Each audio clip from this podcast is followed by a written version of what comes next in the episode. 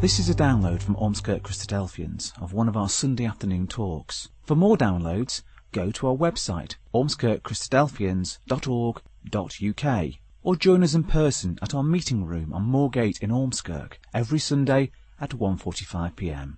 We hope you enjoy the talk. Thank you, Stan. Good afternoon, everyone. In the beginning was the Word. So the first question we have to ask is, well, when was the beginning? And I can't answer that. And it would appear that scientists themselves don't even know when the beginning, certainly of the universe, was, despite the fact they've probably spent billions of pounds now uh, with the Hadron Collider and various other methods of measurement to try and find the source of the universe. So I can't tell you when the universe started, and neither can scientists, I would suggest to you. We can talk about it, however, in the beginning from a scriptural point of view, which is what we'll do. What about the word? Well, what is the word? And more importantly, what does it mean to us? In the beginning, then, the very first words of the Bible, the very opening verse, in the beginning, God created the heavens and the earth. It seems like a very simple statement. Right at the very beginning of our Bible, in the beginning, God created the heavens and the earth. And we're told by scientists again that the whole of the universe can be categorized into four areas, encapsulated into four categories. They are time, energy, space, and matter. Everything that is in the universe can be allocated into those four, four, four spheres, as it were. So that simple statement that we read there in Genesis 1 verse 1, if you look at it again, we see time, we see creation, we see space, and we see matter. So everything that is encapsulated in the universe is contained in that single verse, and at the heart of that is God. So what we're suggesting is God, well, what we're saying is God created the heavens and the earth in the beginning. All quotations, by the way, are going to appear on the screen. You can follow it in your Bibles by all means. I'm using the New King James Version, if, in case you're wondering, in case you're trying to follow it. On day one of creation, God said, Let there be light. And there was light. And that's significant. We'll see how that God illuminated the darkness of the world, but later on, when we move through the presentation, we'll see a spiritual light, bringing spiritual light in the dark world today. And throughout the scriptures, and particularly the Old Testament, we can read evidence of God's glory and His majesty the heavens declare the glory of God. The firmament shows his handiwork in the beginning. And then we read in Psalm 8, uh, David writing this psalm, he wrote the last psalm, by the way, he writes this psalm, and he said, When I consider your heavens, the work of your fingers, the moon and stars that you have ordained, what is man that you are mindful of him? What he's saying is, we are so small in God's sight, and why should he think of us? And yet, as we'll see as we go through this presentation, God has provided a way of salvation for we who are just a small speck in His universe. In the beginning, by the word of the Lord, the heavens were made, and all the host of them by the breath of His mouth. He spoke, and it was done. He commanded, and it stood fast. And so we see how God, in the beginning, created the world, and whatever He said by His word, it was done. He sends out his command to the earth. His, words, his word runs very swiftly. In the beginning was the word. Throughout prophecy also, and we're only taking a very, very snapshot of, uh, of scripture here, uh, there are many, many passages that speak of the majesty of God and his glory and how in the beginning, at his word, the earth and the universe was created. Isaiah says in chapter 48, I have declared the former things from the beginning. This is God speaking through the prophet. They went forth from my mouth, and I caused them to hear it. Suddenly I did them. They came to pass. God's word, when he spoke it, things came to pass. Even from the beginning, I have declared it to you. In the beginning, again, another chapter from Isaiah, God says, I have made the earth and created us on it. I, or my hands, stretched out the heavens and all their host have I commanded. God's universe is immeasurable. We've already hinted at it uh, as, as we are just but a speck in his sight. Just put some numbers and um, keep tongue in cheek here a little bit. It's estimated there are 100,000 million stars in our galaxy alone. Our galaxy being something similar to, to that there. That's, that's a typical galaxy spiral. Allegedly, in our galaxy, 100,000 million stars. Who's counted them? I have no idea. Uh, so that's why I say keep a bl- little bit tongue in cheek there. But that's an, an, estimate. There are certainly millions of stars or, or suns like our own sun in just our galaxy.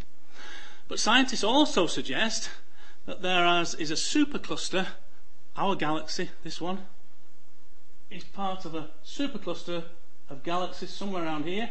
That's taken from the Hubble telescope, I think, of 100,000 galaxies. Now, you probably haven't got a calculator with you, but if you multiply 100,000 galaxies by 100 million stars, we get something like 100 quadrillion suns or stars. Um, that's a bit mind boggling, 100, 100 quadrillion. It's 100 to the power of 24, or if you're simple like me, you'd need to have it spelt out. So that's 100 with 24 noughts after it. In other words, it's immeasurable. This is just a, a sort of guesstimate, of course. But they also, scientists are now saying, that this supercluster of 100 times 24 uh, to the power of 24 suns, 100 quadrillion suns. This supercluster, there are other superclusters as well in the universe, they think. It's immeasurable, isn't it? We, we cannot possibly measure the, God's universe that He has made. Suffice it to say that it uh, boggles my mind anyway. If you look at that supercluster, again, they've estimated that if you could travel across it at the speed of light, and we all know what the speed of light is 186,000 miles a second. I only know that because it's stuck in my head because I'm a bit sad. But if you travelled at the speed of light, 186,000 miles a second, it would take you 500 million years to go across that supercluster. And that is not the end of the universe. What I'm trying to portray to, to you here is God's universe is so phenomenal that we cannot even comprehend it. And yet man tries to, but fails. In the beginning, God created the heavens and the earth. What about, excuse me, what about the New Testament then? Let's see what they talk about in the beginning. Let's start with Matthew, logically. Um, and Matthew says, I'll tell you how it all began. And he says, it begins with Abraham. His very first verse of his gospel says, the book of the genealogy of Jesus Christ, the son of David, the son of Abraham. So he starts with the patriarch Abraham, the father of the Jewish nation. That's how he starts his gospel record. We know that there were promises made to Abraham, Genesis chapter 12 in the opening verses. The Lord said to Abram, as his name was then, his name was later changed to Abraham. He told him to get out of his country. God told Abram to get out of his country, leave his family and his father's house, and go to a land that he was going to show him. He said, God said to him, I will make you a great nation, I will make your name great and bless you. Because Abraham was a faithful man. The important thing is, and the relevance to us, as we'll see a little bit later, is that God said to him, In you shall all families of the earth be blessed. So that's how Matthew starts his uh, gospel, about with Abraham. How does Mark start? Well, Mark starts, he says, I'll tell you how it all began, and he begins with baptism. Right at the very beginning, the beginning of the gospel of Jesus Christ, the Son of God. And we can read there that in those days Jesus came to the Jordan and was baptized by John in the Jordan. That's how Mark says, that's how it all began. Luke says, I'll tell you how it all began. And he begins with the birth of Jesus. So in the opening verses, in the opening chapter of Luke's Gospel, the angel appears to Mary and said that she's found favour with God. You will conceive in your womb and bring forth a son, and shall call his name Jesus. She will be overshadowed by the Holy Spirit, but yet, even so, Jesus will be born of a woman. The angel says he will be great and will be called the Son of the Highest, and of his kingdom there'll be no end. More on the kingdom a little bit later. John. John says, I'll tell you how it all began. Begins with a word. We've already read that. In the beginning, John 1 verse 1. In the beginning was the word from where our title is taken. The word was with God, excuse me, and the word was God. John is very different to the other three gospel writers in the sense that he uses a lot of figurative language, and you can see that figurative language right in that opening verse. The Word was with God, and the Word was God. Now we know God cannot be a word, not literally a word, but the Word was with God. God has no beginning, of course, and no end. He's from eternity to eternity. We've already read, by the word or the commandment of the Lord, the heavens were made and all the host of them by the breath of his mouth. And that word, again, we've already read it in our opening uh, reading. The word became flesh and dwelt among us. It's talking about the Lord Jesus. We beheld his glory, John says, the glory as of the only begotten of the Father, full of grace and truth. And so we see that God's word uh, became flesh. The personification of the God was, was the Lord Jesus. I don't mean literally it was the Lord Jesus, but he was uh, God's glory and dwelt among us. We beheld his glory, John says.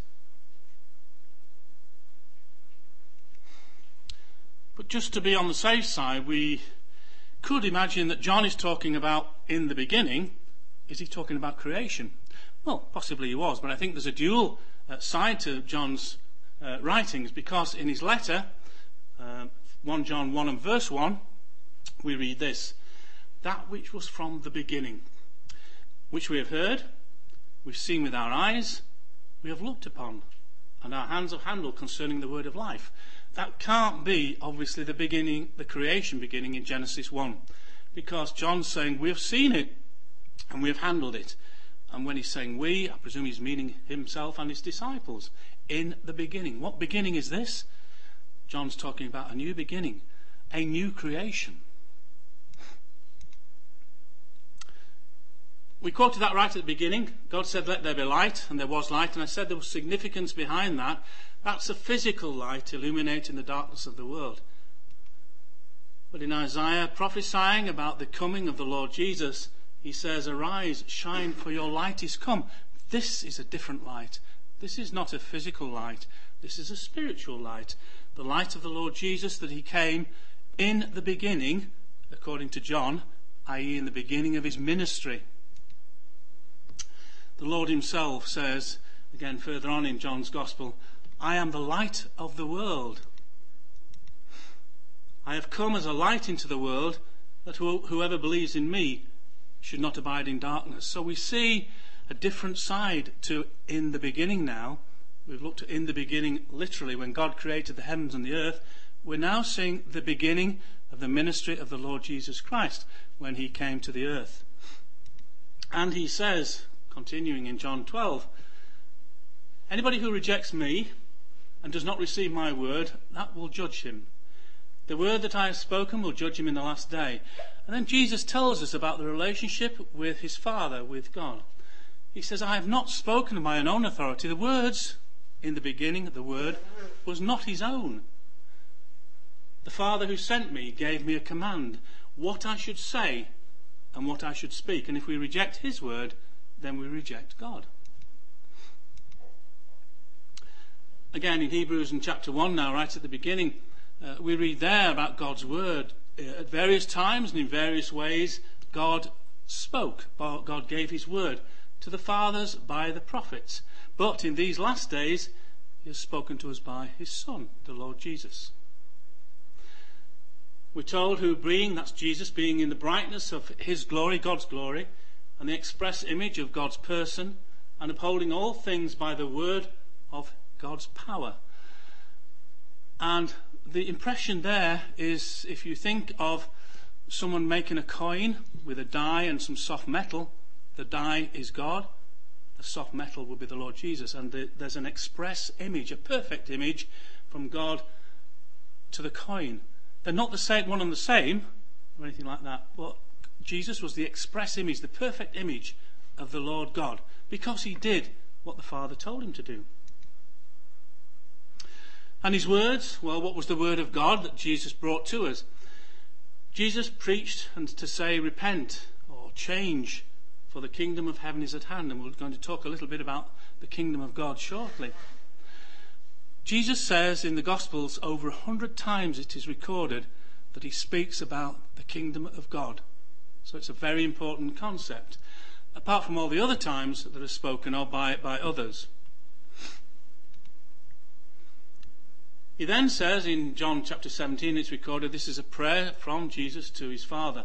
Towards the end of his ministry, he's talking about eternal life, eternal life in God's kingdom, that they may know you, the only true God, and Jesus Christ whom you have sent. I have glorified you on the earth. In other words, I have presented your word, the word that was made flesh, in the beginning, the beginning of his ministry.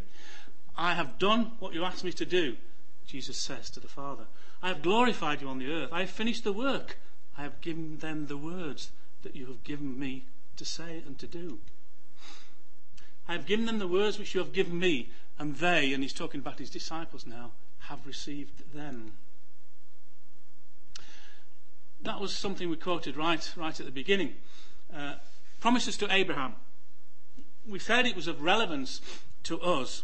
Uh, now we're going to talk about the kingdom of God the kingdom which will be set up on the earth when the Lord Jesus returns. And God made a promise to Abraham, faithful Abraham, in you shall all families, not just the Jewish people of which he was the father, but all families of the earth shall be blessed.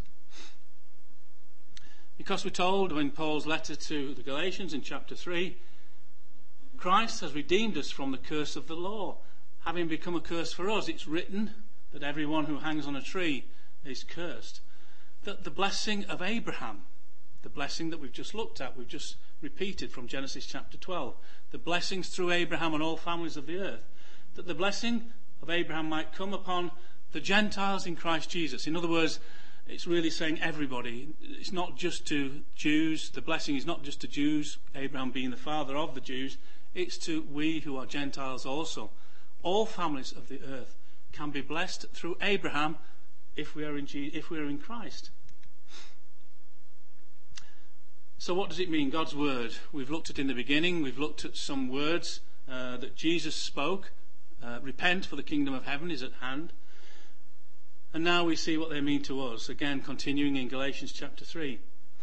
We read there Paul's words, For you are all the sons of God through Jesus Christ. As many of you have been baptized into Christ have put on Christ, and baptism is a prerequisite. Remember in Mark's Gospel, that's how it started with the baptism of Jesus. He was obeying uh, God's commandments by being baptized. As many of you have been baptized into Christ to put on Christ, and that's a, a subject completely in itself. There is neither Jew nor Greek or Gentile, in other words. There is neither slave nor free. There's neither male nor female. There's no discrimination at all. All can be saved uh, through the Lord Jesus Christ. For you are all one in Christ Jesus. And if you are Christ's, then are you Abraham's seed, or Abraham's offspring, and heirs according to the promises that were made to him. So to summarize then, we've, we've looked at in the beginning, God created the heavens and the earth, and how that through him and by his word, the heavens and the universe were formed. We've looked at the immeasurable universe that we cannot comprehend, uh, which tells us and speaks to us of God's glory. We've looked at the beginning through the gospel writers, through Matthew, Mark, Luke, and John, haven't we? And though they start in different ways uh, and, and say different things, they don't contradict one another. In fact, they complement one another. They present us the whole picture. Matthew is speaking to the Jews, and that's the difference between the gospel writers. They are addressing different audiences, and Matthew is speaking to the Jews, so uh, he speaks about Abraham and goes back to Abraham uh, and talks about the patriarchs. His theme throughout Matthew's gospel is about uh, the promises and the prophecies about the Lord Jesus, the lion of the tribe of Judah. We see in Mark's gospel, complementary to that, he doesn't have anything to do with genealogy because he presents the Lord Jesus as a servant. And therefore, he's straight into his ministry, i.e., the baptism of the Lord, following which Jesus started his ministry. Luke well, he portrays Jesus as the Son of Man, doesn't he? And therefore, as a man, he goes back to his birth and tells us about the birth of Jesus right from the very beginning. And John, as we said, is a different altogether. John tells us and speaks to us about Jesus as the Son of God. And that's why his gospel is, is, is different to the others. But put them all together, and we see a complete picture of the Lord Jesus Christ. And through him, through the Lord Jesus, we have salvation, as we can see there.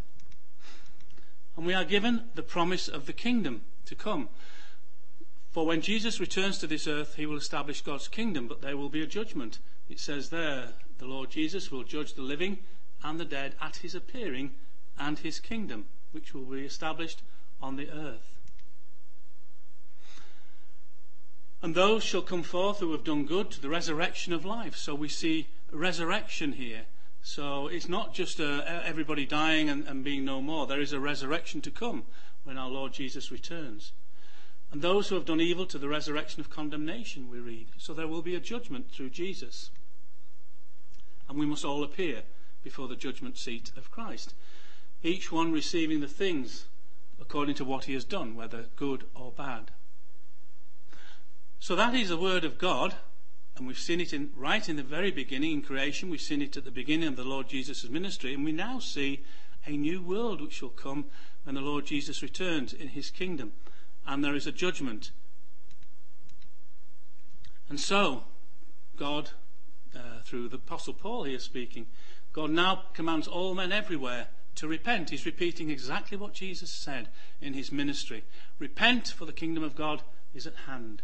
Because he has appointed a day on which he will judge the world in righteousness by the man whom he has ordained.